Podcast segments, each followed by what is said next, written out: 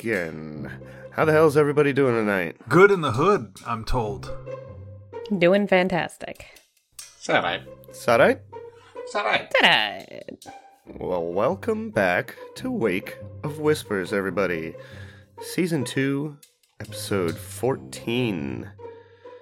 And it would appear that you have all just come to the end of a long journey.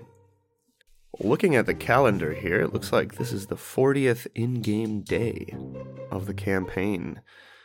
Uh, something like 55 uh, sessions. But I don't know, some reason it feels like so much longer, doesn't it? It does. I think that out of game, in reality, it's taken us about three months to get to Lepidstadt. It's been a long trip. Yeah, that sounds about right. Uh, 14 weeks. Uh, it's, Megan, just do some math for us. No, thanks. Pass. It's three, three and a half, or maybe even four months. Oh, we're finally here! Yay! It's a new day. Yeah, we'll just pretend that didn't happen. And before getting to Lepidstadt, you made some friends. A traveling group of sideshow performers, the Crooked Kin. You ran into along the road, and they had requested your help finding one of their members that had wandered off into the swamp. You beat the crap out of the vicious phase spider that had attacked her and brought her back still alive. And not only are they forever in your debt, more or less, uh, but they also gave you a fancy new dagger as a token of appreciation. Ooh. Hmm, They did? What? What? Yeah, it's like a changeling bane. Yes. A plus one humanoid shape changer Bane dagger. Oh. Uh, so it gives an extra 2d6 damage towards shape changing humanoids. The werewolf stabber. All right. Perfect. And on top of that, you agreed to escort them the rest of the way to Lepidstadt, just about a day's journey at that point. And the rest of your journey went fairly uneventful. You did see a lot more people on their way to Lepidstadt, though. And upon arriving at the city of Lepidstadt, you found it to be in somewhat of an uproar. The Beast of Lepidstadt, a monster who has been the subject of old wives' tales and spooky stories for decades, has apparently been apprehended, and a trial is being held for the beast's crimes. The city is just chock full of people from all over Ustalav and further who are here to see the beast put to justice and apparently put to death. In the process of entering the city, you sort of lost track of the crooked kin, but general consensus is that they won't be too hard to find. Upon getting to Kendra's house, she reiterated the fact that she kind of wanted a little bit of space and wanted the place to herself after being cooped up with, You assholes is the word he was not saying. yes, uh, you assholes. Four heroes. yes, sorry. Oh, Uh, you're four heroic assholes. so, you went to one of Flora's favorite halfling bars, the Dead Goat, Oh, yeah. and got some rooms. A little bit later, Kendra showed up to deliver a letter to Ozel. And at a certain point, Flora walked home to her own home here in Lepidstadt, where she lives with her mentor, one Oslin Thistlepaw. A great last name. Good job. Thank you. Thank you. Yeah, it's pretty good. She's bowing, everyone. She's bowing into her camera. Yep. Uh, couldn't tell. Because my camera's not on. oh, you ruined it. You ruined it. And I believe that is basically where we left off. So, why don't we pick it right back up with Flora? Flora, It's probably about 9 p.m. as you walk down the road towards Irin Oslin's place. I believe Stormak very pointedly made sure he watched until I he was not visible anymore That's right. To make sure I was safe. So, uh, Flora, is this your partly your house, or is this Oslin's house that you live at? Uh, what's the situation there? We've probably shared it the whole time we've been here because we arrived together. So it's like both of our houses. But, you know, she she's not like his kid. She kind of comes and goes as as she wants. Right on. So, when you get there, do you go knock on the door? You kick it down? Uh, tell me how you do it. But she'll just walk. I mean, how late at night is it? Is it late enough to assume he's gone to bed already? Like what? It's about 9 p.m. Oh, okay. So the the lights are probably still on. She'll just open the door and quietly, just in case they've fallen asleep on the couch. They. I don't know why, but I feel like he's married and he probably has a wife that I haven't. It's the Explored. puppies. Yeah, the puppies. she walks in quietly, just in case they've like fallen asleep in front of the TV or something. The TV. Yep. Explain that, please. Elaborate. Wesley, what does TV stand for in Golarion? Tavern Vision. It's uh. Tavern vision. Yeah, you, you know, you, you, you go to the tavern, you knock a few too many back, you come home, and you just lay down and enjoy the tavern vision. You mean stare at the wall, drunk as fuck? Thank you, Wesley. I've done that. I knew I could count on you. I said tavern vision. Watch it spin. Yeah. I like it. So, you come in, and the fireplace is still crackling, and you do see in a big comfy chair next to the fire the bundled up figure of Oslin Thistlepaw. And maybe it even startles you when out of nowhere this massive snore comes out of him, just kind of.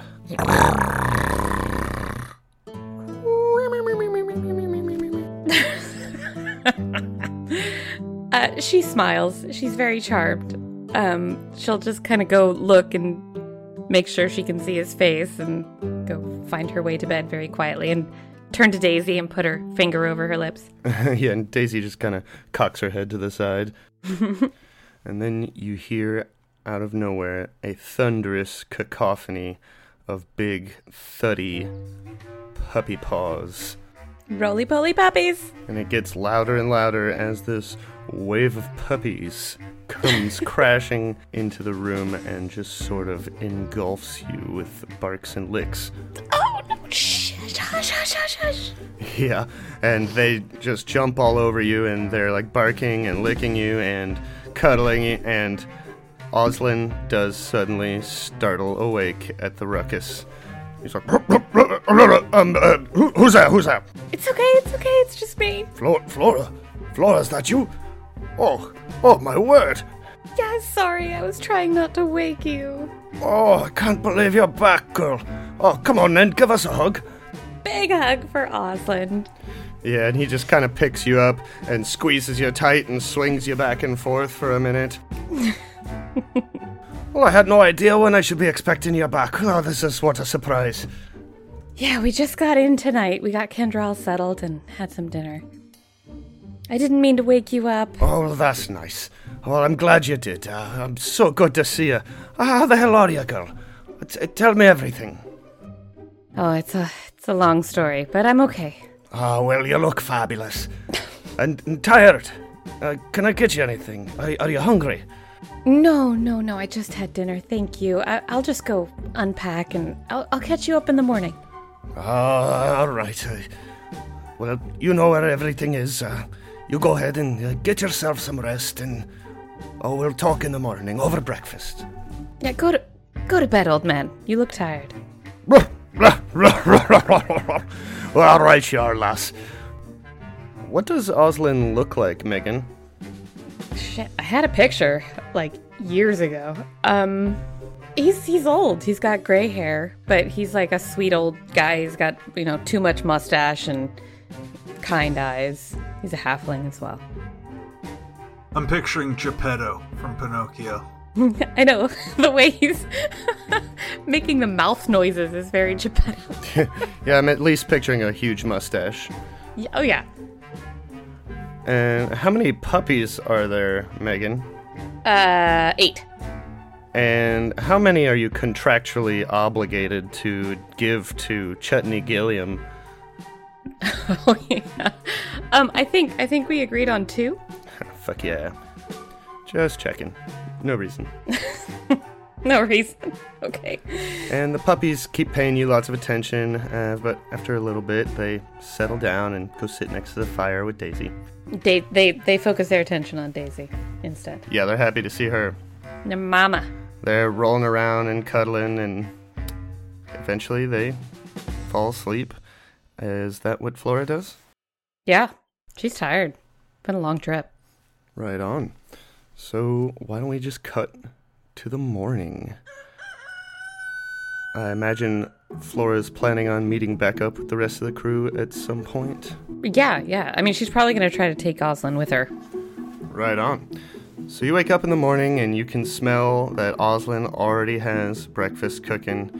You come out and he's surrounded by a sea of puppies and he's cooking breakfast and he's like, "Oh, Flora, oh, so nice to see your face in the morning again. Oh, have a seat, have a seat. D- breakfast is almost done. I trust you slept well. She gives him another big, long, like way too long of a hug. She's just happy to be oh, home. Oh, yes, bring it in. Oh, it's been too long, lass. I imagine they'll, they'll have dinner, but she'll just like talk his ear off and tell him everything that that happened and just kind of get him up to speed the whole time. So you have dinner for breakfast? Yeah, is that what I said? I meant breakfast. All right. So yeah, you just give him basically the whole story over breakfast. Mhm. Embellishing, making her sound like she's done more than she has. Yeah, and he's enthralled. He's listening intently to everything you say, and after that, he's like, "Oh, that's a harrowing tale. But uh, what you'll be doing now that you're back in town here? What's your plans?" Well, I think we still have some business for the professor, but I want you to meet my friends, Oslin.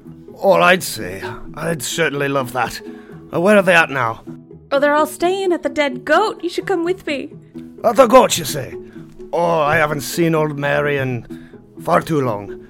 Is sh- she still there, yeah? Oh yeah, caught up with her last night. Oh, that's nice. Well, yeah, I'd love to come with. Uh, let, let me put some food out for the wee ones, and uh, I'll put on something a little more uh, presentable. Yeah, good luck looking presentable, old man. Oh, ah, ha, ha, I've missed you. Good natured ribbing.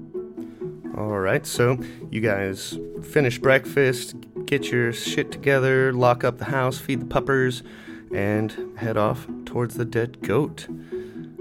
And why don't we cut back over there? What does the morning look like for the rest of the party over at the Dead Goat Inn? Stormax slept great in his single bed in his single room. Uh, solitude. He woke up early.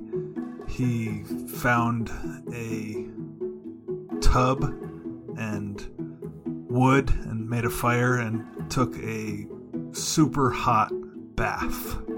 Said some prayers to Torag and to Grundanar and got himself his cleanest outfit, his cleanest uh, old robes, and he's ready for the day.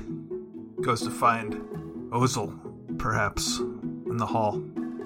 Uh, you meet Ozel in the hall, and uh, he's coming out of his room fully dressed, nice and pressed. Um, and he looks over at you and says, Ah, Stormak, I'm glad I ran into you this morning. I, I have a gift for you. Oh, good morning, Father.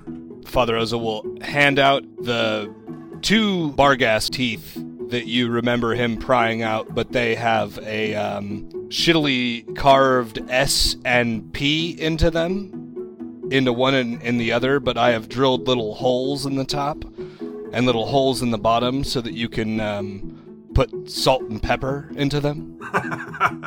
Oh my god, that's so cute. Um, I don't know if Stormak immediately gets that, um, but he's holding them, and, and he's like, These are magnificent, Ozel. And I don't know. I think we should roll some dice to see if he if he understands what the heck these are. What do you say?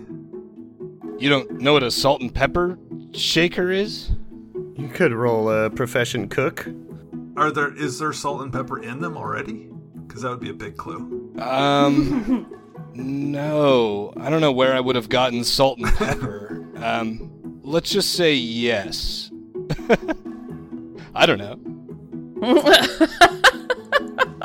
Well, that's a 16 on the die for a 23 profession cook. Or 23? Oh, yeah, you could make it out what these are.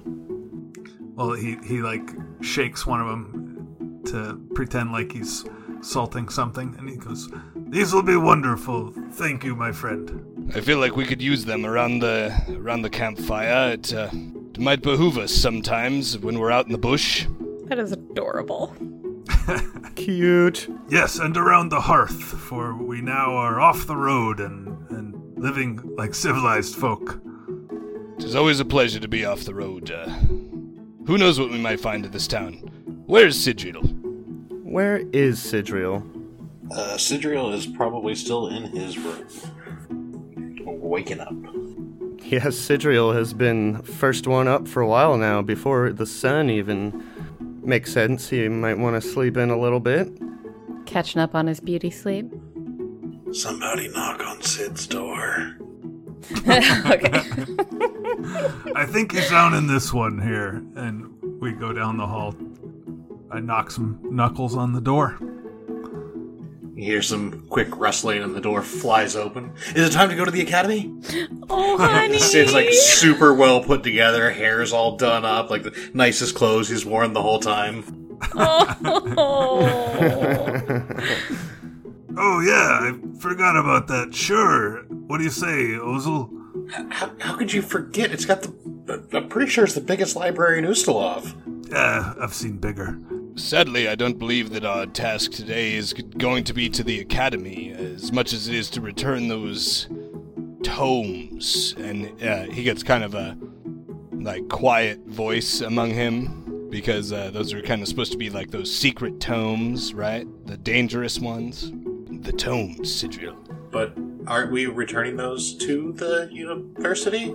I believe that we have to return one of them to the university, but we should keep them, quiet. And definitely keep them safe as we wander through the muck that is this city during this time of the beast. Who knows what is out there? Rude. Yes, it'll all work out. So you do have several books to return to a Dr. Montagnie Crowell at the Lepidstadt University. And then one more book to deliver to a Judge Embreth Daramid. And why don't we say that Flora, along with Daisy and Oslin, show up at the Dead Goat right about now. There she is. Good morning, Flora. She'll like wave at you guys all and drag her uh, her Oslin fella over Oh, all right, easy there, Flora. and be like, "Hi guys, I want you to meet my uh mentor. This is this is Oslin. Mentor. Taught me everything I know." Oh, you're too kind, dear. The name's Oslin Thistlepaw. It's a pleasure to finally meet all of you. I've heard so much about you. Sid kind of pops his head around. Oslin? Oslin? Did, did you spend some time in Green Gold a while back? Oh, I might have been through there once or twice. Why? Oh, are you the wee Asrin Ray boy? Oh, that was quite a while ago. You've grown so much. I didn't realize you were the Sidriel. Yeah, I think you, you, you were you were helping my mom Verinda, right? Ah, yes, Verinda. What a fine lady she was. So nice. Ah, and look at you. You look wonderful, boy. What are you, uh, one, uh, maybe 200 years old now? 124. Almost 125. Flora's got that meme face with all the math around her head, where she's like, "What? What the? F- uh, how do you guys know each other?" Stormak is several paces back, and he just gives a polite bow to Oslin and says, You've raised uh, or trained a very powerful squire. You should be proud. Wait, Aslan, you know Flora? Well, of course I do. Didn't you meet her uh, when I was there at your mother's shop? She was there all, all beat up and whatnot. Wait, your potion shop is is the one I was was in when I when I got injured on the way up here. Berenda's Potent Potables? Oh my god! Huh. Your mom saved my life, Sidriel. And she'll like hug him. Well, I mean, she might have administered the poultices, but I'm the one that found everything. He's mumbling while she gives him a hug. A hug that includes his arms, right? Like she gets his whole body in it. And so he's just standing there like a like a plank. Well, it's good to see you doing well, and you got such fine friends here. I, I, I wish Flora would have said something. I would have had so many questions ready when I got here. What?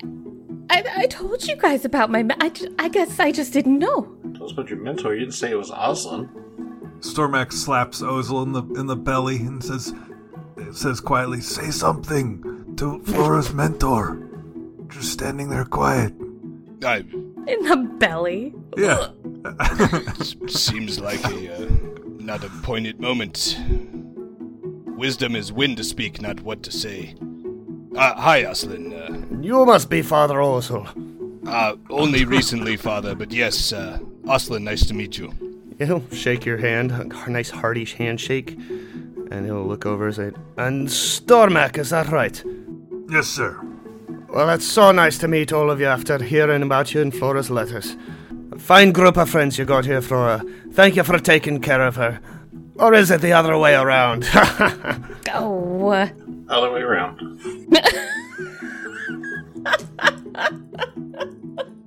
Ah, you're such an ass. She saves my life almost every week. Ah, Quite right. Ah, well, would a lot of you been staying in the city long? I think so. He looks at his two buddies. I wasn't planning on leaving until I read every book in the library, so at least a week. Tenacious as ever. Well, you got a bit of work ahead of you then, lad. Well, we should, speaking of the library, we should probably get going. You know, like now. Oslin laughs. He said, Well, as long as you're here, don't hesitate to ask if you need anything at all. A friend of Flora's is a friend of mine, and that's that. If anything, it uh, it might be nice to come by for some puppy therapy. Uh, I've I've only heard stories, and Oh, you have to see the puppies. it could be nice. Uh, I do love I do love Daisy. Oh, how could you not? Yeah, anytime you like. You're always welcome. Oh, and this is Old River.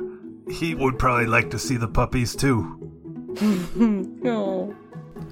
Oh, would you look at this distinguished gentleman right here? Oh, ho, ho. he gets down on his knees and starts giving Old River some puppy love face rubbings. Well then, I've got a little bit of uh, business to attend to myself. I should be getting to it. I just wanted to get eyeballs on Flora's friends for once. Thanks, Oslin. I'll I'll come back by the house when we're done. You all take care of yourselves now. The city's all up in an uproar. Everyone's losing their goddamned mind. I could see that. Uh, everyone always has been telling us that it's uh, it's a trial, but no one can give us any real definition of what is really going on. Uh, you have anything better than that, or are we just constantly being placated into uh, what is written on the back of the book? Well, apparently it's just that. They're putting him on trial for a number of crimes that he may or may not have committed. Uh, people have been saying he's done hundreds of things, thousands, over the years, but I wouldn't have believed he existed at all if I didn't see him with my own eyes. Ah, You saw him. what did he look like? Can you can you give us any more description? He's a massive bastard, at least 12 feet tall. Gruesome. Maybe a picture. Maybe something like uh, clip art. Oh, I didn't have my Polaroid with me. I saw him being led to the courthouse. Twelve foot tall, pale blue skin, stitches all over. Mean look on his face. The bastard was laughing the entire way. Wow. Well, this will be the trial of the century then. Yeah. Twelve feet. Holy shit. He must have 12 maybe 15 hits dice to his name. From what I hear, today will be his arraignment. They'll be deciding what crimes he'll actually be charged with. And the trial is uh, supposed to commence sometime this week. I don't know much more than that, though, unfortunately. But Oslin, why even try the man? You're not going, are you?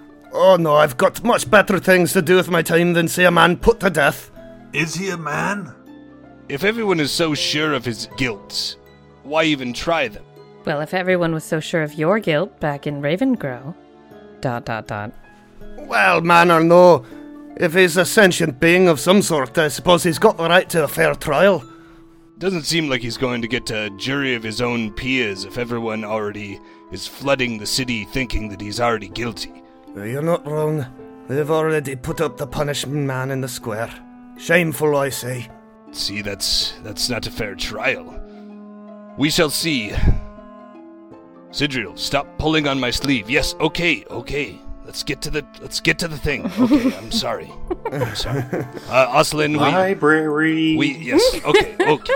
We must go uh, onwards. Aye, if you'll excuse me, I've got some business to attend to myself. You good, good to see you again. I'll see you tonight. Library. He slicks his hair back and turns toward the bar. Merry old plate of soup! How the hell are ya? And goes towards the bartender. and as you exit the bar into the very crowded streets, you see there is just chaos all around. You see the guards breaking up a fight down the road. You see people drinking in the streets and yelling at each other and arguing. Uh, vendors are still trying to do business, although they're getting really crowded. And just a few seconds later, you see coming down the road towards the dead goat is Kendra. Oh, we wave at her. She sees you, says, Oh, hello, and comes over to you, and you notice that she is being followed by several big, beefy dudes. Beefcakes. Whoa. Well, I hope you don't mind. I've took it upon myself to hire some extra help um, moving my belongings back into my home from the wagons. Uh, you've all just done so much for me. I didn't want to bother you anymore uh, with menial tasks. oh, Kendra, we could have done that. Oh, don't be silly. You've done so much already. I've got more than enough money to afford a little hired help. You should relax, take a load off, um, have some fun while you're here in the city. It's been such a long journey. Only, um, what should I do with your things? Oh, you can keep them at my place if you need to, for now. I mean, sounds great to me. Uh, Oslin comes out uh, just about then and hears what you're saying. She's like, Oh, I can show you where it's at. Come, pretty lady, follow me. She says, Oh, oh, very well. Um, come, beefcakes. Um, thank you again. I hope to see you all soon. And, and you, you as well, Sidriel. Well, Sid's kind of like not engaging with Kendra at all. Just kind of standing off to the side and mumbling to himself. I guess just stop being useful and they just kick you to the curb. Oh. Oof. Oh, no. Does she see that? Does she recognize that, Johnny? Hmm. Has she come to recognize his passive aggressive mumbling as his feelings are hurt? Now, when she's surrounded by three man meats, Or I'll roll sense motive. Beefy men, yeah, that's a, ooh, the visual. That's a natural two. no, Oh no, this is going south so, So- fast. So Kendra starts directing beefcakes around and getting ready to follow Oslin to your house with all of her belongings. And she's waving as she leaves, saying, Oh, I hope to see you soon. Perhaps dinner soon, yes? Can we go now? Yeah, Stormac has noticed Sidriel and he's just like, Sidriel, we're off to the library now. Please. Let's go, buddy. Let's go. Let's go. you want a walkies? do we have the books that we need? We need to get the books that we need. Maybe Kendra brought those with her. Yeah, they'd be in the wagon there. You could grab them before she leaves. That that chest of books that we have to return. Sidriel knows exactly where they need to go, so I'll let him lead. Yes, Sidriel knows where they go. Where do they go, John? Or you know which books go to which one because you know which books are in there, right? I guess is what I meant. That's what I meant. Yeah, no, Sidriel knows that. I have no idea. Wes does not. Uh, we eat breakfast during this whole conversation there at the inn, and we're out the door ready to go. So, the purple book with the gold scarab and the strange lock on it is supposed to be delivered to a Judge Embreth Daramid, and the chest with the questionable, dangerous religious tomes in it is to go to one Montagnie Crowell, who works at the Lepidstadt University. Those are titled Unverified Madness, Serving Your Hunger, and The Umbral Leaves. Oh boy. Those don't sound ominous at all. Not at all. When we looked at them, they were terrifying. That one, that uh, second to the last one, sounds like a cooking book. the umbral leaves. No, no. Uh, feeding your hunger. Oh. Serving Your Hunger. I thought he said the last one. I believe when you first got these, somebody rolled to see what these books were actually about. We tried. Yeah, I think I looked through them. Serving Your Hunger is a copy, actually, of one of the religious texts of the goddess Urgathoa, the goddess of physical excess, disease, and the undead. Yep. Do these books have locks on them or anything? Is there anything to prevent us from having looked at them? The purple book was locked, but the rest were not. Well, I think we would have. Okay. I think Stormak would have at least. I'll say that much.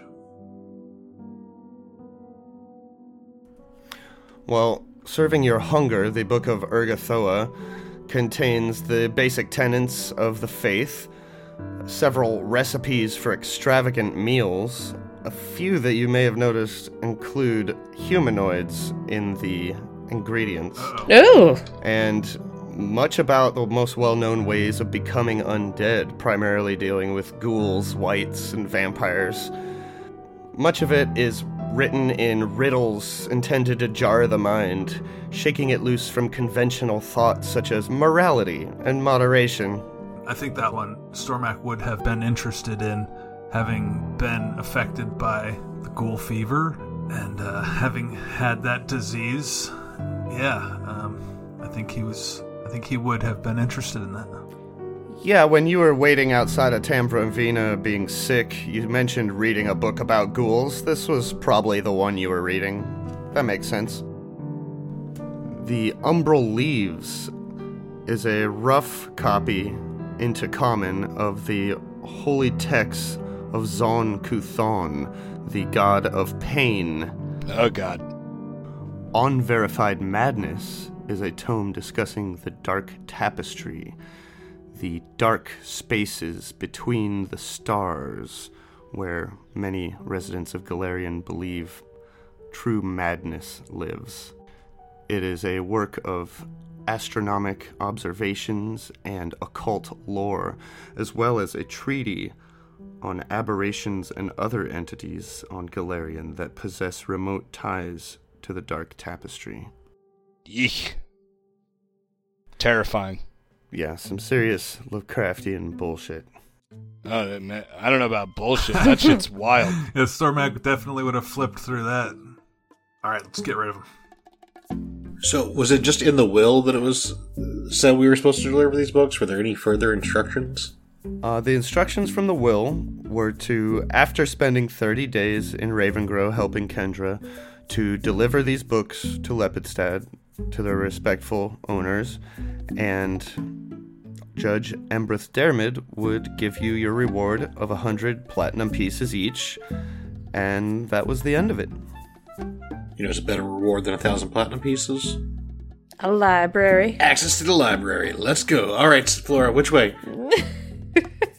Sid's wandering out in front of the group. Like, okay, do I, do I go straight? Do I make a left? Where do I go? Okay, all right, okay, okay. Flora kind of like takes his like lower arm and starts walking him off in a, in a direction. So, if you're headed to the university, you're going to want to head southwest. Uh, Lepidstadt University is number three on this map.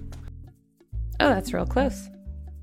And as you're out in the street and traveling there, the streets are just jam packed, filled with people, and it's almost seems like they're on the brink of breaking out into a riot.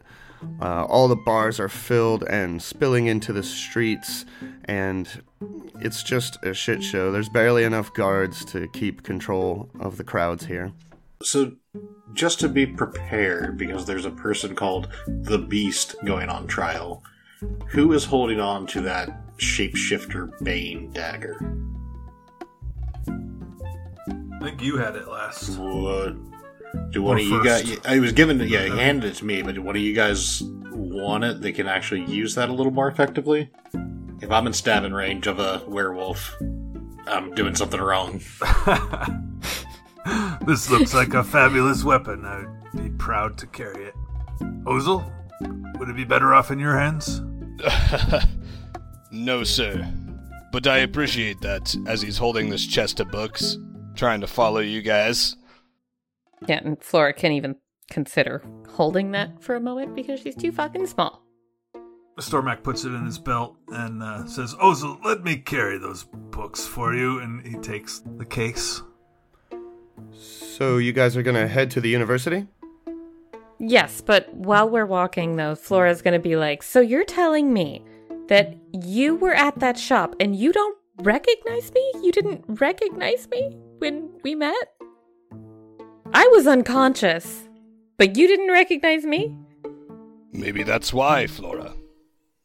That let's go with that. Yeah, it definitely didn't take me like two weeks to start recognizing you just in Ravengro.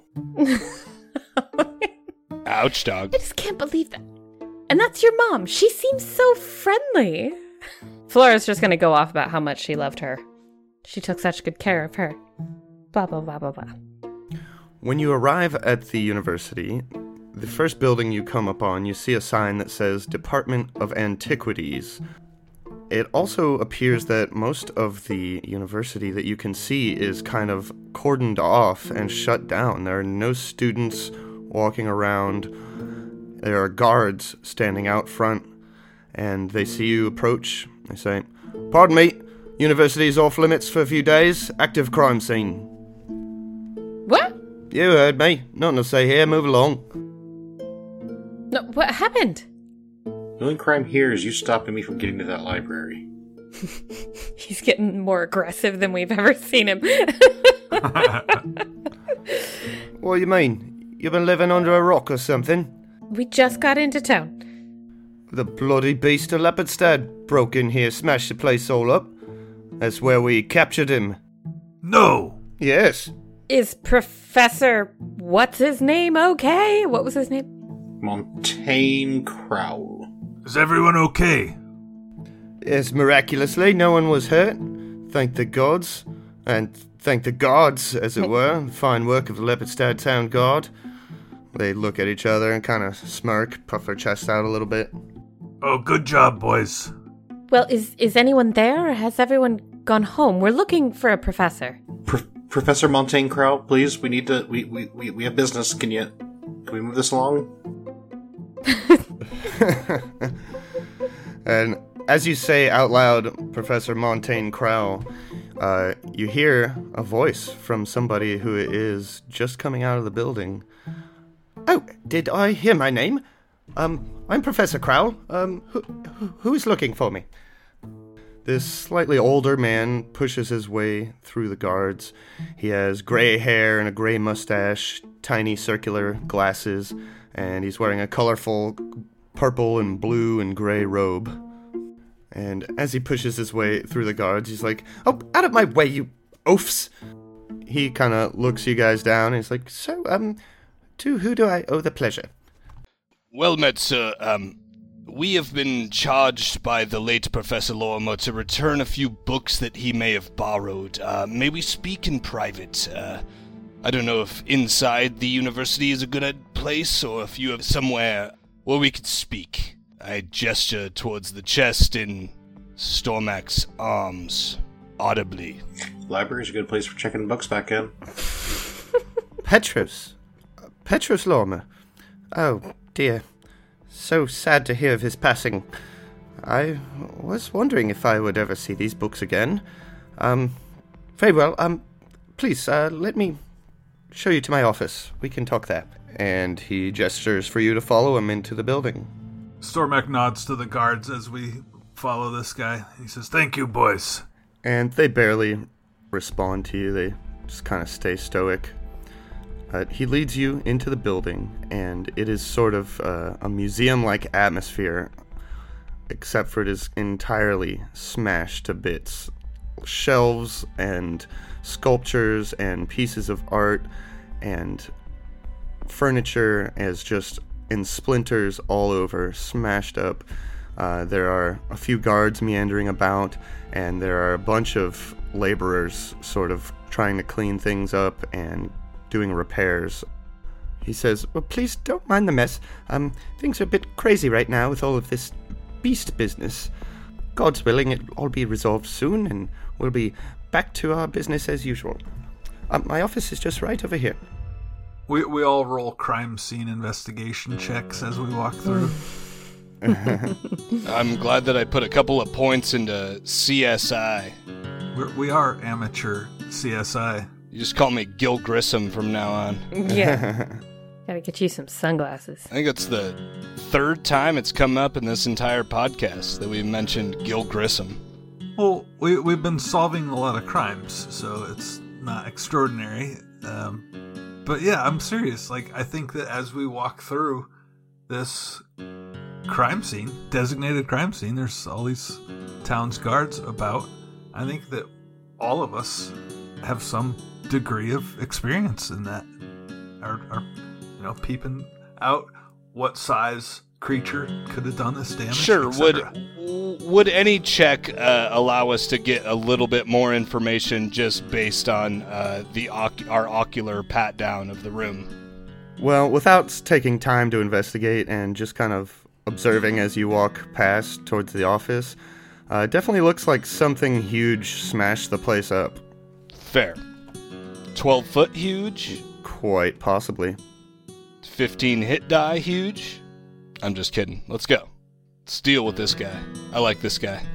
So he leads you to his office, and he's kind of chipper for everything that's going on. Um, you get in there, and it's lined wall to wall with books and artwork and sculptures. There's some, looks like masks of different cultures, and he uh, sits down behind his desk and points you all to a few chairs. There's at least one for everyone. He says, So, um, you have the books that Petros had borrowed, is that right? And there was certainly some nasty stuff in those. We have some books, yes. Just curious, what was the nature of the research Lorrimor was conducting? You know, to be perfectly honest, I'm not quite sure what he was trying to figure out, but he, he always liked to look into the darker side of things. Um, all in good nature, of course. Uh, he was usually looking for ways to combat the evils of the world, you see. It may have got him into a bunch of trouble in Ravengro, and seems that we may have ironed that out. So I'm. Uh, be careful in the future of who you lend these to. Uh, small town mentality can really build up and cause a bunch of animosity. If, uh, if you know what I mean. Uh, yes, I see. Um, I heard his death was an accident. Do you think him getting into trouble, as you put it, um, had something to do with his passing? The town of Ravengro is not uh, the most progressive town. They truly believed that he was up to no good. I, I feel as if we quenched that uh, notion. I glance around at uh, all of my compatriots. But still, in the long run, we don't believe his death to be necessarily an accident. Oh, well, that is rather interesting. Did you have a theory? Someone you believe may be responsible for his death? We're still looking into that. What did he. What do you know about secret societies, cults, that type of thing in Ustalav? Oh, well, uh, Ustalav has been home to a plethora of cults and secret societies over the years. Why do you ask? Academic interest. What about the Whispering Way? And I, I watch his reaction very, very closely. Yes, well, Lorrimor did seem to show an interest in them. Um, deviant, deviant cult they were. They've been around for quite some time, and from what I understand, there are still remnants of them uh, all over the world, especially in Ustalav. You believe they might have had something to do with his death, do you? It is a uh, possibility that has crossed our paths and may be entwined with Lorrimor's death. Well, almost every time they've been noted as being openly active in the past, within history, it's been something dark and not good. May the gods have mercy on our souls if they're planning something that Lorrimor got close to and they tried to shut him up. Oh, ghastly thought. It's dark times, Professor. Make sure these books are well kept after. Yes, well, um, you can be assured that I will keep these books of vile darkness, as we say, under lock and key. They will be safe here in the Department of Antiquities if my name isn't Professor Montagnie Crowell. What What is it that you study, Professor? What is your area of expertise? Oh, well, we study many things here in the Department of Antiquities, but You know, helping out students, resurrecting Tar-Baphon, the usual. I mostly study uh, ancient cultures and their history and origins of found artifacts and antiquities, dabble in art history and, and things of the like. That was a very long-winded way of saying you're an anthropologist. My God.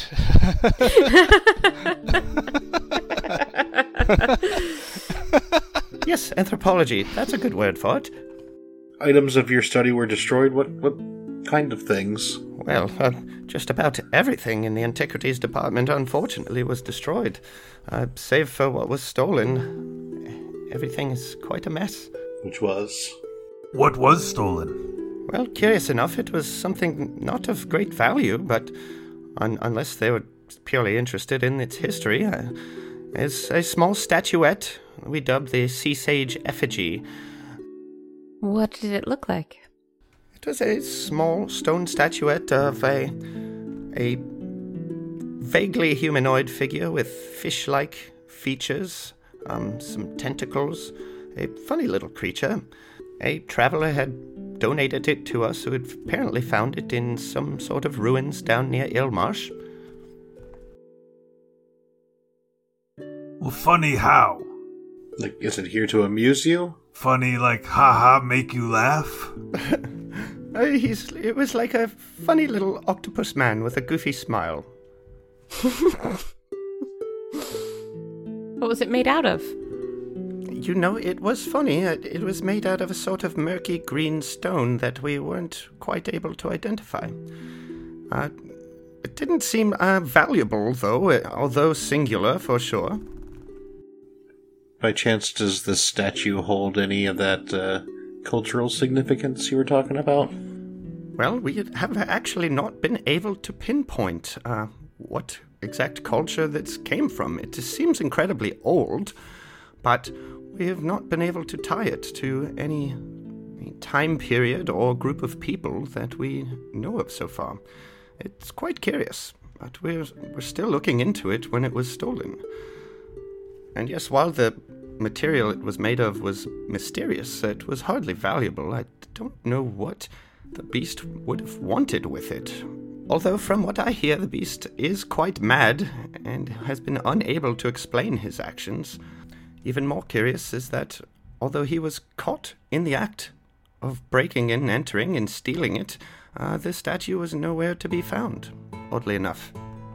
Well, if the beast was caught and didn't have the statue, Is it possible there was more than just the beast acting in the university?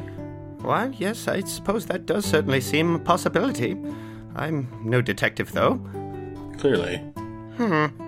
Why would an anthropologist be good about deducting clues based off of evidence bandied about an area? Sidriel. My Flora will God. step on his foot as hard as she can.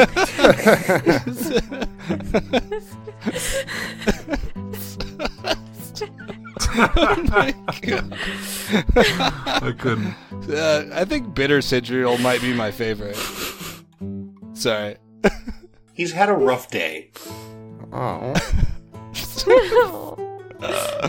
Okay, I'm done. Yes, well, I must trust that the town guard and the high judges will make sense of it and bring justice where it's due. I'm simply just far too busy to worry about it, to be honest. It's not my job, you see. Perfectly fine, Professor. I, uh, I take it you were probably a good f- uh, f- friend to Professor Lorrimor, and uh, we were in charge of taking uh, his last wish to bring you these books back. Uh, may you protect them as he protected them. And uh, he was worried enough, so there must be something very dangerous within these. Yes, well, they certainly are books of vile darkness, as it were.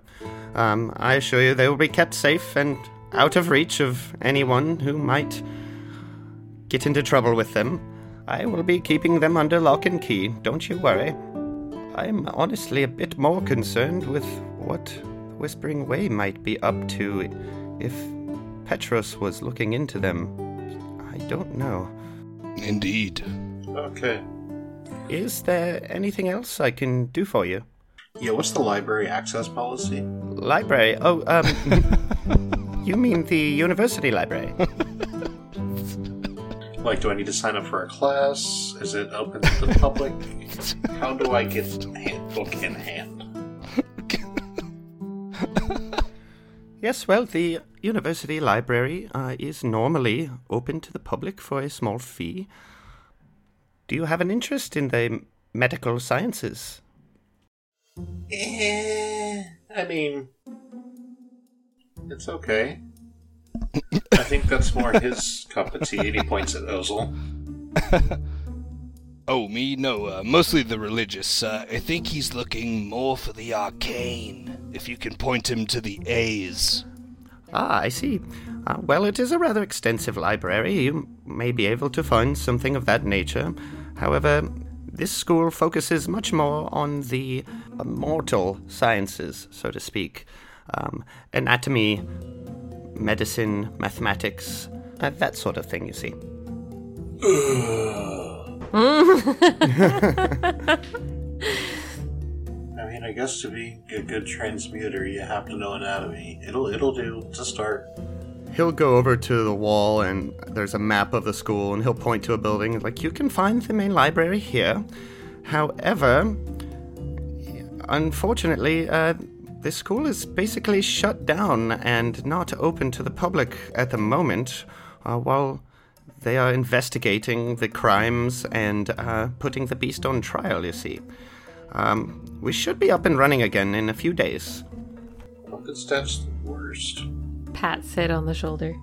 I will say, though, uh, once the school is open again, uh, as friends of Petros's, I would be happy to uh, see about having the entrance fee to the library uh, waived for you if you would come and find me. I would be happy to get you in. I do hope all this nonsense is done with soon. Uh, all these crowds and violent people are starting to get to me. I can barely walk home after I get off of work. Is this like a campus that we're on around number three, pretty much like the school, like all these big black kind of buildings that are surrounding this, what I would call campus like area? Uh, yes, all these large buildings that look similar here on the map are part of the college, as well as the big courtyard in the center. I mean, makes sense. I went to school once. Stormak has been like holding and turning over and perhaps playing with some artifact that he found in the guy's office. Um, probably the guy wouldn't want him to be doing that, but Stormax just been off in the corner, and uh, he he hands it to the guy. He says, "Well, we should be on our way. Um, do be careful. Professor Lorrimor may have died because of these books." And he pats the books and he says, "Have a nice day." And he walks out. Oh my god. Okay. Um Yet you hand him that artifact, and he like fumbles with it and almost drops it, and finally puts it back on the shelf and lets out a sigh. Like, could you point us to the courthouse, please? oh yes, of course. Uh, it's just right on the edge of the town square. You can't miss it. Oh, Flora would know that. Yes, there's currently a rather large, gruesome effigy that people have been building right outside of the courthouse. Great, thank you. There's a giant number two painted on its roof. Stormac dips back into the room. Oops, almost forgot all these demon books, and grabs the case of books. No, we left the demon books. We're taking the scarab book with us. Yeah, and on your way out, if you do want to take a minute to snoop around and investigate this crime scene, you do have that ability. Yeah, Stormac's a little curious just to see, you know, is this damage something that Stormac could have done? Or is this something that is like clearly a monster did this? Uh, yeah, it definitely looks like something huge bashed the place up. Okay. There are massive holes in the walls in places, and gigantic shelves and furniture pieces have been smashed to bits. Uh, Stormac probably would have had a pretty hard time causing this much damage. Like 12 feet huge. Like 15 hit die huge. Yeah, I don't think you'd be able to get uh, specifics like that from uh, looking at the damage. I mean, I think you'd be able to tell like somewhat the relative size. Like if an elephant smashed your door down or a person smashed your door down, I feel like the damage would look different. Yeah, and if like the damage stops at a certain level up the wall, you know they couldn't reach any higher. Or their big old claw gashes and things. Well, do you guys want to take a minute to look around and investigate and see what you can find out? A minute? Sure. Yeah. Yeah, I mean, just kind of like looking around, not like, at least for Sid, not doing like a full on investigation. So, coming out of Professor Krell's office, so you guys came in through the front door and passed through the library slash workshop with all the destruction, and and past that there's a large auditorium. It's pretty easy to suss out that the thief broke in through the back door, came through the auditorium, and then smashed up the workshop. You can tell that that back door has been recently damaged and has only had some temporary makeshift repairs done to it. Uh, You can see there's a chain wrapped around the handles of the door with a sort of makeshift padlock locking it up. The simple wooden door on the other side of the foyer leading into the auditorium is completely smashed off its hinges and splintered all over the floor. And the same goes for the wooden door leading into the workshop on the other side of the auditorium. It's a pretty large auditorium, paneled in fine oak, and in the center there's a sort of five foot deep central area lined with books, tribal fetishes, and different random curiosities. There's a small stage and lectern in the center of this area, which is edged with a low oak rail, worn smooth from the touch of years of students watching lectures. The workshop area has high ceilings and is lined with mostly empty or destroyed shelves.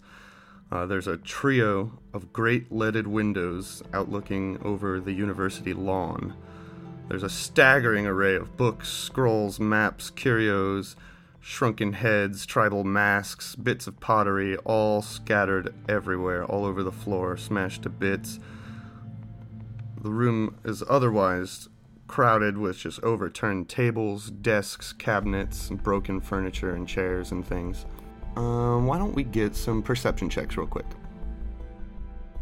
23 for Stormac. 11 for Sid. Seven Uh, for Flora. 14 for me. I don't think it helps. So, Flora and Sidriel, you can suss out pretty easily that the back door was broken in from the outside. And Sidriel, you might be able to recognize On the ground, there are remains of a fine silver wire and a tiny bell, still half attached to the door, as the material components required for an alarm spell. I would relay that information. Stormak and Ozel, you both pick up on a subtle smell of beeswax wafting through the air uh, within the auditorium and the workshop. Do you smell that? He wafts his hand to his nose. It smells like bees. Beeswax. This is a very unique smell. My girlfriend's a beeswax candle dipper, so I I know that smell very well.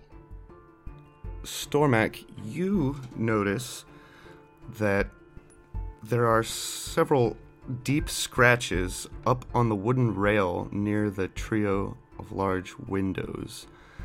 And directly underneath that railing, the tile floor of the workshop is damaged in a way that it seems like something extremely heavy fell down from high up and smashed into the floor. There's like a big indentation of broken tile. Is this like museum style? Like there's labels on exhibits? Yes, you can see remnants of that at least. Most of the things in the workshop are smashed up. Can we tell what it was that fell? Oh, so it doesn't appear like an exhibit or a piece of art fell from high up. Uh, the railings up by the window, there's no exhibits up there, uh, which is where it looks like whatever it was fell from.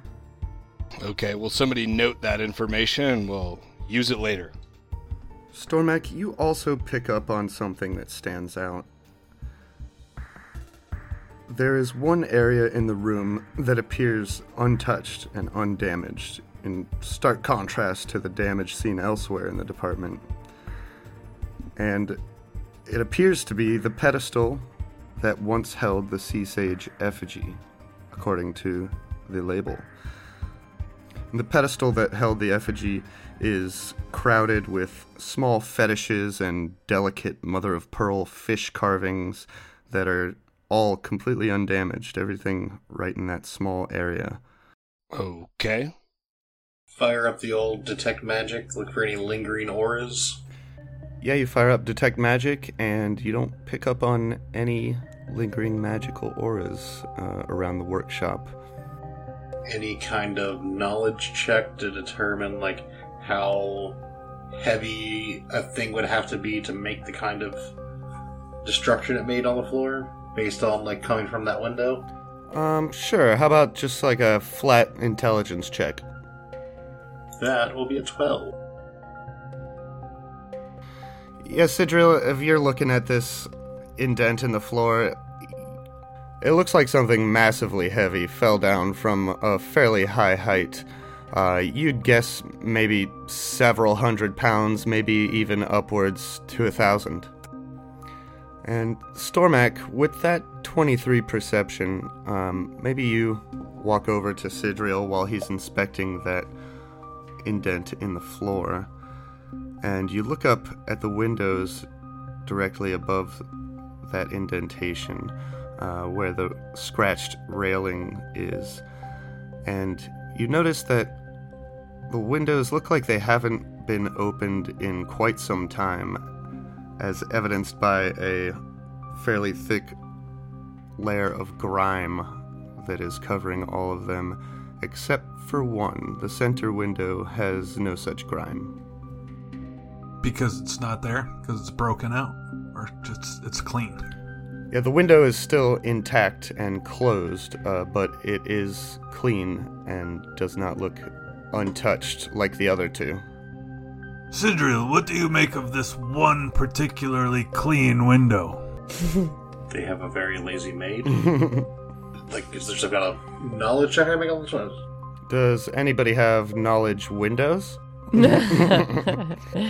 Yeah, I have no idea. Yeah, I, I, I, I guess I don't. What, what were you going for there, Ryan? Because I, I was not picking up anything there. Oh no, no, uh, sorry, I wasn't. I wasn't trying to put you on the spot. I was just trying to inform everybody. I have no idea what to do here.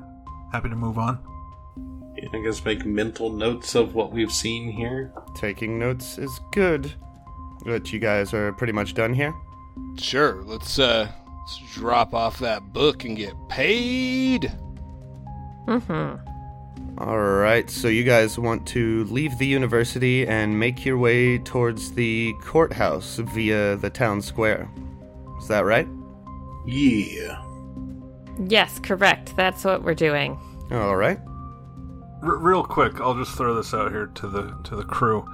Um, I have a hero card that says um, I can spend it to petition the GM for a hint. Is this a good time? Do you feel? Hmm. to petition the GM for I mean, hint yeah, about probably what? not. I, Yeah. I guess it's not a good time. I mean, wait till we're I think real that'd be good stuck. for like if we're if we're feeling. Yeah, exactly. If we don't Okay. know what to do next, but we at least have like a game plan for what to do. Yeah, I guess we just took a couple minutes, looked around here out of curiosity, and we're now we're on our way. Yes. Yeah, I mean, some of the, the clues we saw may mean something later when we have more context to put them in. All right, so you make your way to the town square, and it is chock full of people. There is a huge crowd here, and people are yelling and arguing and chanting, Burn the beast, burn the beast, and just generally going ham. In the square, directly outside of the courthouse, there is a huge, maybe 30 or so foot tall wooden figure with a cage in its chest. Periodically, you can hear the crowd cheering as somebody else brings a load of timber and starts piling it up at the figure's legs. You see even groups of children playing and dancing around by it, throwing flowers and rubbish into the timber pile at its legs. That seems quite extravagant and unnecessary, really.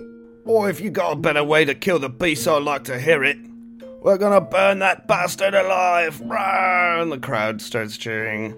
Oh, I wasn't talking to you, sir. Have a good day. That guy's, this guy's got great hearing. No, I, I we just keep our heads down.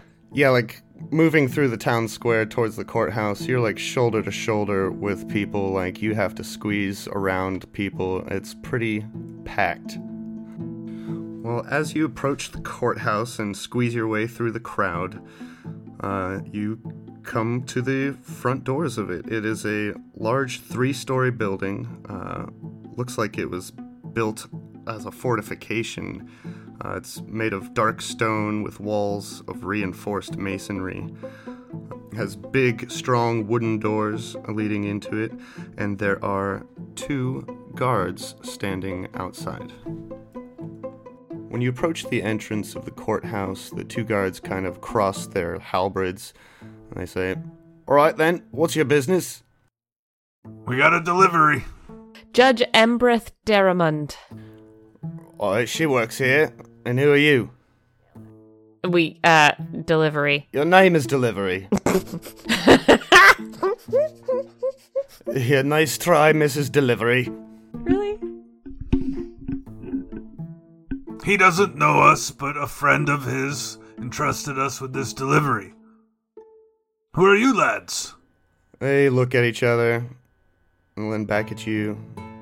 And then one of them says, uh, go check it out. See if the judge is expecting anyone.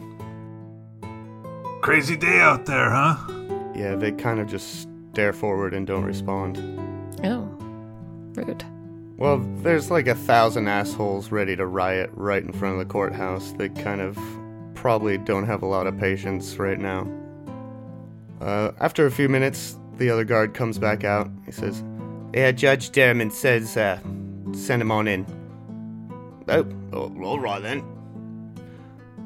You can go in, but uh, the dog's gonna have to stay outside. What? Well, it's not a bloody kennel, it's a courthouse. I'm not gonna leave Daisy out here by herself. I do not believe that the judge would approve of us uh, leaving one of the members of our party outside.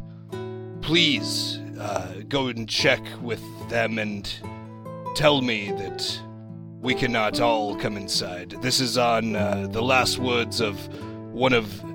That we have been charged with the last words of one of her very good friends, their very good friends. please. Roll diplomacy. Okay. I think I got a good diplo. And, and don't forget Old River. He he's he's really cool too. That's not too bad. She's a service dog. You can't always expect everyone to allow dogs in, especially like a courthouse. In a world where you can. Okay, No, you can you can keep going. familiars and shit. in a world. I I rolled a natural 16 on the die plus 2 for 18. 18 diplomacy. Okay. Yeah, they look at each other and like, well, they are pretty cute. All right, you can leave them with some of us in the foyer here. We'll keep an eye on them while you meet with the judge. Best I can do. All right. All right, fine. As if she can come inside out of the like crazy rave, then okay. They'll let you bring both dogs inside, and they say some of the guards will keep an eye on them. They bring you inside, and one of the guards says, All right, Lieutenant Dangle here. We'll keep an eye on the dogs for you. Right this way. Dangle? Dangle. Dangle. All right. That's that's a man. Yeah. Does does he have really short shorts on? yeah. I, I like that Meg combined the idea of a bunch of people getting ready to watch a man burn to death with a rave. yeah. well, it is pretty similar to Burning Man. so the guards lead you in through the foyer, through this sort of barracks area with a bunch of beds lined up for the guards, and up the stairs. You come into a large courtroom with benches and the judge's podium up front. And to your left, you can see up above you, there is raised stadium seating overlooking the courtroom. Through that, on the other side of the room, there are three doors with guards next to each one. They point you towards the center door. Well, that's Judge Daramid's office. She'll be expecting you. And the guard in front of that door steps away. As you come in, you see a distinguished older woman sitting at a desk. Uh, she's wearing fine judge's robes. She has gray hair up in a bun and fancy glasses on. She's looking over some papers and looks up, says, Ah, yes. You are delivery, I presume? We are delivering. That's cool artwork. Uh, Stormak enters the room, and as he passes by the guard, he kind of jingles this backpack full of weapons on his shoulder. He says, "You might want to focus on weapons instead of dogs, but you know, uh, not for me to tell you how to do your job." And then he enters the judge's chambers. Oh my god. Uh, that's fair. That's fair. I mean, not a great look, but you do know how to guard. I have been expecting a delivery from agents of the Lorrimor estate. May he rest in peace. Uh, is it safe to assume that is who I'm speaking to? yes, Absolutely, Your Honor. We were we were tasked with bringing you this book. As part of his last will and testament, I I hope that uh, it will be laid in good hands. Stormak. Stormak, Yes. give it give it the book. he presents it to her, holding it in both hands, offers it to her. Ah, yes. Thank you very much. She kind of looks it once over, turns around, jiggles the lock on it. She's like, And you brought it back in one piece. Job well done.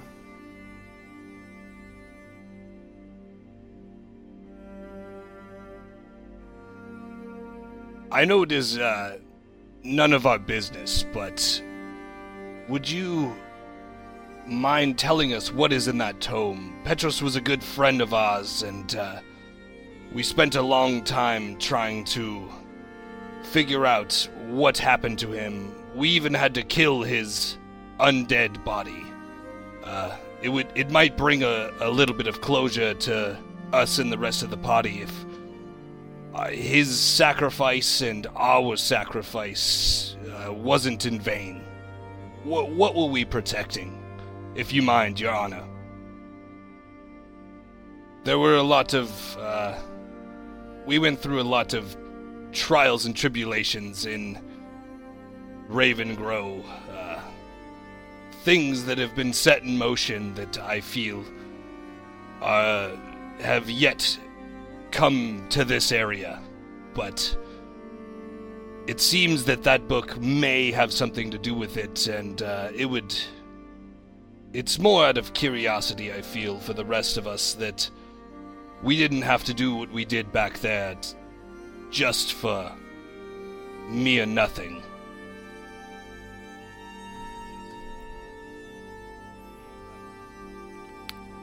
Uh, well, this book is simply a collection of findings and essays from an ancient society of scholars, you might say.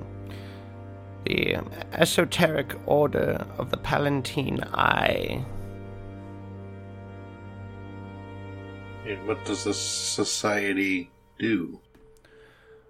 Well, from what we have found, uh, they were simply seekers of knowledge and defenders against the dark arts, you might say. Petros was always interested in learning about ways to fight the darkness. He was a great man. He was a great asset to the scientific community and Golarion as a whole, in my opinion. I found myself very disappointed to hear of his passing. As did we. But I'm glad that the tome could make it back to uh, where it needs to be. I never doubted that Petros would get it back to me. He always had a sense for the good in the world. And he always fought for such as well. And I hope he is remembered as such. For in Ravengro, his reputation was tarnished, and so I hope that that doesn't linger among the knowledgeable people in this world. Yes, well, there will always be those of us who knew how good he truly was. she kind of like clears her throat and adjusts her collar. She looks a little flustered for a second. Oh, they were in love. Petros always had a penchant for figuring out how things would be before they were, you might say. He once told me that the people that would bring me this book would be the sort of people that I could call on in a time of need. I never quite understood why he was telling me this, or why it mattered. But I believe there might be something you can help me with. And perhaps Petros was counting on that in some way. I suppose you have heard of the ongoings here surrounding the so called Beast of Lepidstadt and the upcoming trial regarding his crimes, yes? Are you the judge of this trial? I am one of three, yes. And if I'm being perfectly honest, I'm not entirely convinced that this creature will receive a fair trial. Most of those involved, and even the other judges, I'm afraid, are dead set on just believing he is guilty without, without putting much thought into it at all. They've assigned him the most inexperienced, incapable barrister to defend him in court that we have. I'm not even sure they're looking into the witness testimonies or evidence at all. And unfortunately, in my station, I cannot outwardly get involved, you see. What makes you believe he's not as guilty as everyone else thinks he is? Well, just as I've heard very many tales of the beast's destruction and wrongdoings, I've heard just as many of his kindness and acts of goodwill. Oh? But I guess the point being that regardless of the tales that I or anyone else has heard, this creature deserves a fair trial, just like the rest of us. And I fear that no one in this damned city is going to lift a finger to really find out whether this beast is guilty or innocent. And though my station restricts me, I just cannot idly sit by and watch a possibly innocent creature be burned alive. Especially with the conditions of his rest being so uh, unusual. How so?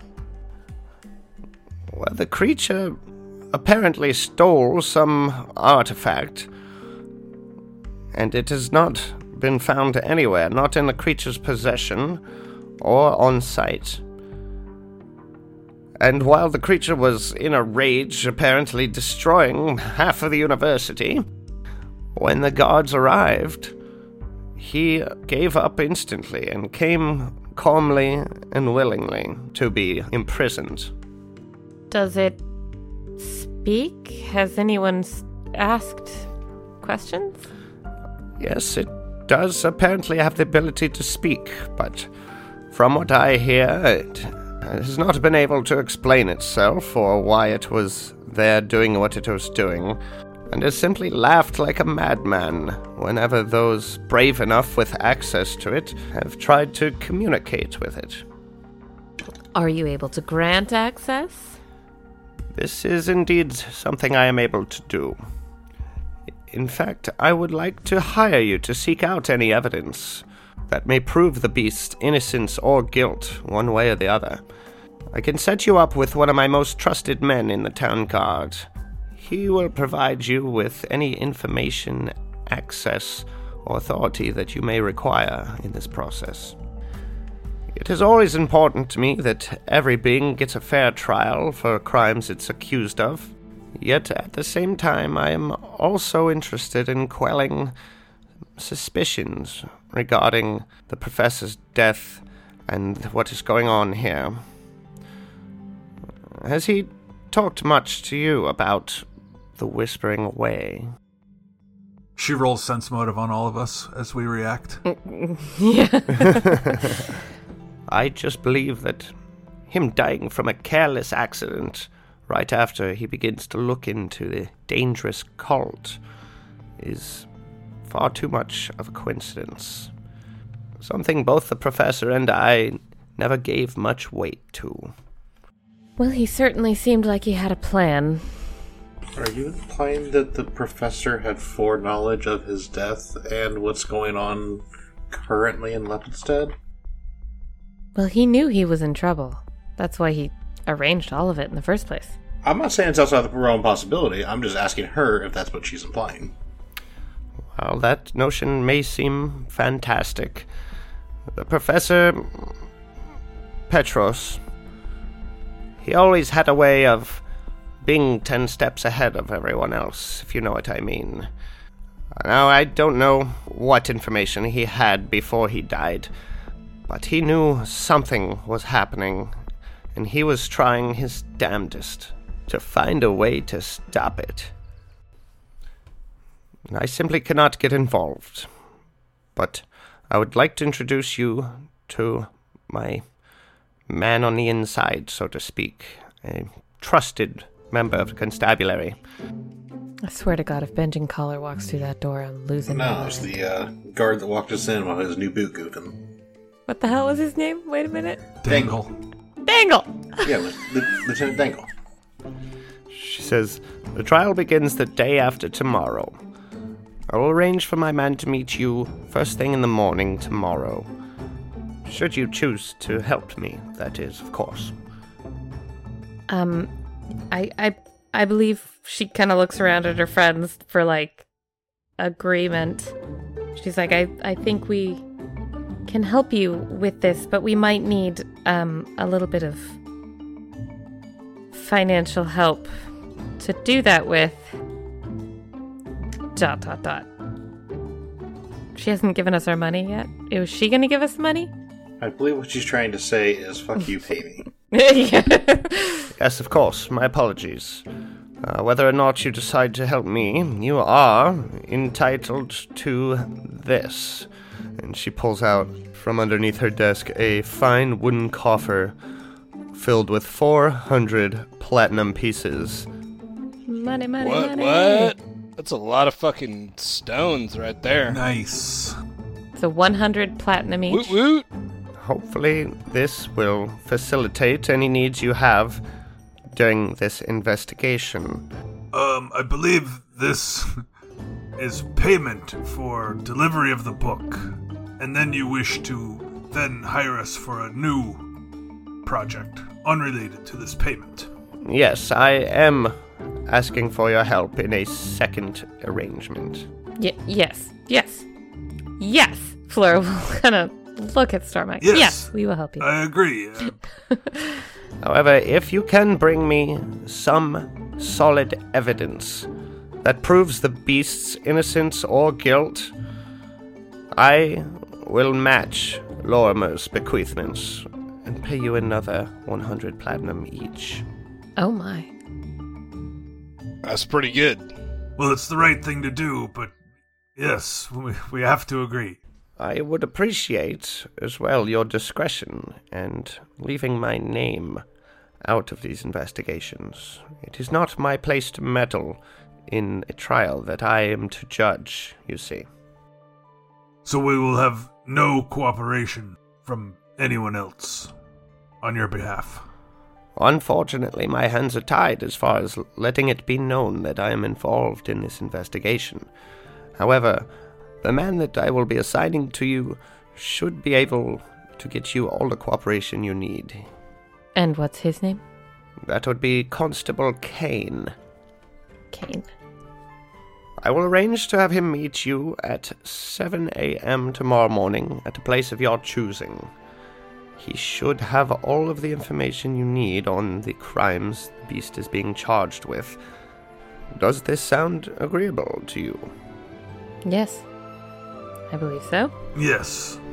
The first day of the trial will be regarding a single crime that the beast is being charged with. I suggest focusing on that one and trying to gather evidence for the crimes one at a time as the trial goes on. And which is the first crime that's being put on trial? On the first day, the beast is being tried for the murder of ten villagers from the swamper town of Morast, just about eight miles from here. Any other information regarding that crime or the others, or the trial, I will send with my man. He should be able to help you in that sense. I'm afraid we must part ways. Okay. I should have known I could count on you from the moment Petros mentioned it, but I thank you for your help. This truly means a lot. Of course. Now, I must be getting back to work. Uh, where is it that you would like me to send my man to meet you in the morning? The the dead goat. Yeah, the dead goat. 7 a.m. sharp at the Dead Goat. I'm sure he knows where it is. All right. Well, I must bid you adieu. Thank you again, and I hope you are successful in your endeavors. Yeah, and uh and thank you. That's Boogie. Laura wants to go check on Daisy. Yeah, as you come out into the foyer, you see Dangle and a couple of other guards are sitting on the floor, rolling around, petting Daisy and, and Old River, having a good old time. Ah. See? Nice. Her diplomacy Exactly. is sky high. Plus 20. Cute puppy. So, is there anything else that you guys want to try to do today? I don't, I don't think so. I mean, I want to go shopping, but I feel like, oh, maybe we should do that today instead of tomorrow. Uh, we could do it. But not today, today, but like next we could do week it off air. Yeah, we could do that. Or off air. Yeah. Yeah, we'll shop off air. Yeah, that makes sense. You could figure it out over the next week, and we'll be done with it by the time we come back to play again. So, you guys want to spend the day shopping and then hit the hay, pretty much? Yeah, we got we got stuff we need to collect. Yeah, we sell that onyx and shop. Sell?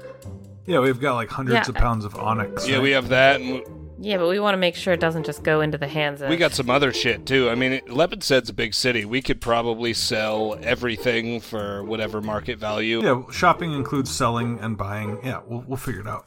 All right, so you guys figure that out over the next week. Okay. Sounds good. Do that off air. And we'll just fast forward a little bit through this day of shopping bonanza and cut to the morning. Uh, sounded like Flora, you went to your house, I'd imagine. Yep. Instead of the dead goat. All right, and everyone else is at the dead goat, right? Yep. So everyone sleeps through the night, and when you wake up in the morning, maybe Sidriel comes out first, followed by Stormak. Eventually, Flora shows up. Yet Ozel does not show up down in the main room of the inn. What? Yeah, uh, maybe he's still sleeping, uh, but he doesn't come down to meet you. You guys are sitting around for a minute wondering. Then we go bang on his door. Right, you go upstairs, bang on the door. No answer. Is it locked? It is not. Then we open her up. You open the door, and you find Oh, fucks. an empty room, Okay. a neatly made bed, with nothing on it but a single fine piece of stationery laying gently on top of the bed. I think I just realized what happened. Okay. It says, We pick up the stationery and read it. We imagine Father Ozel's voice as we read his words. My beloved friends and compatriots, my deepest condolences for leaving without a proper farewell. In some ways, it may be better this way. It is with a heavy heart that I must leave you all to the task that you have been assigned by Judge Daramid. Please know that I am not casting aside these relationships that we have been cultivating over the past few months without proper cause. After speaking with Kendra, I realize there is something brewing that requires my immediate, undivided, and careful attention. Something that I believe may be more sinister than I care to neglect and let fester. Although I cannot claim that my motives for joining this party were based on pure altruism, I now do believe that you all are on a virtuous path. When we all first met at the funeral of Professor Lorrimor, we were nothing but strangers, charged with the last wish of a dying friend. Yet through our adventures, we have become something more.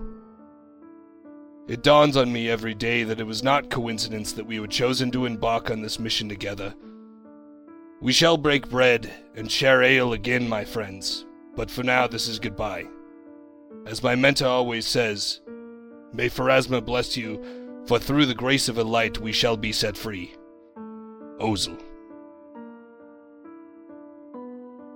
What? Flora throws the paper back on the bed.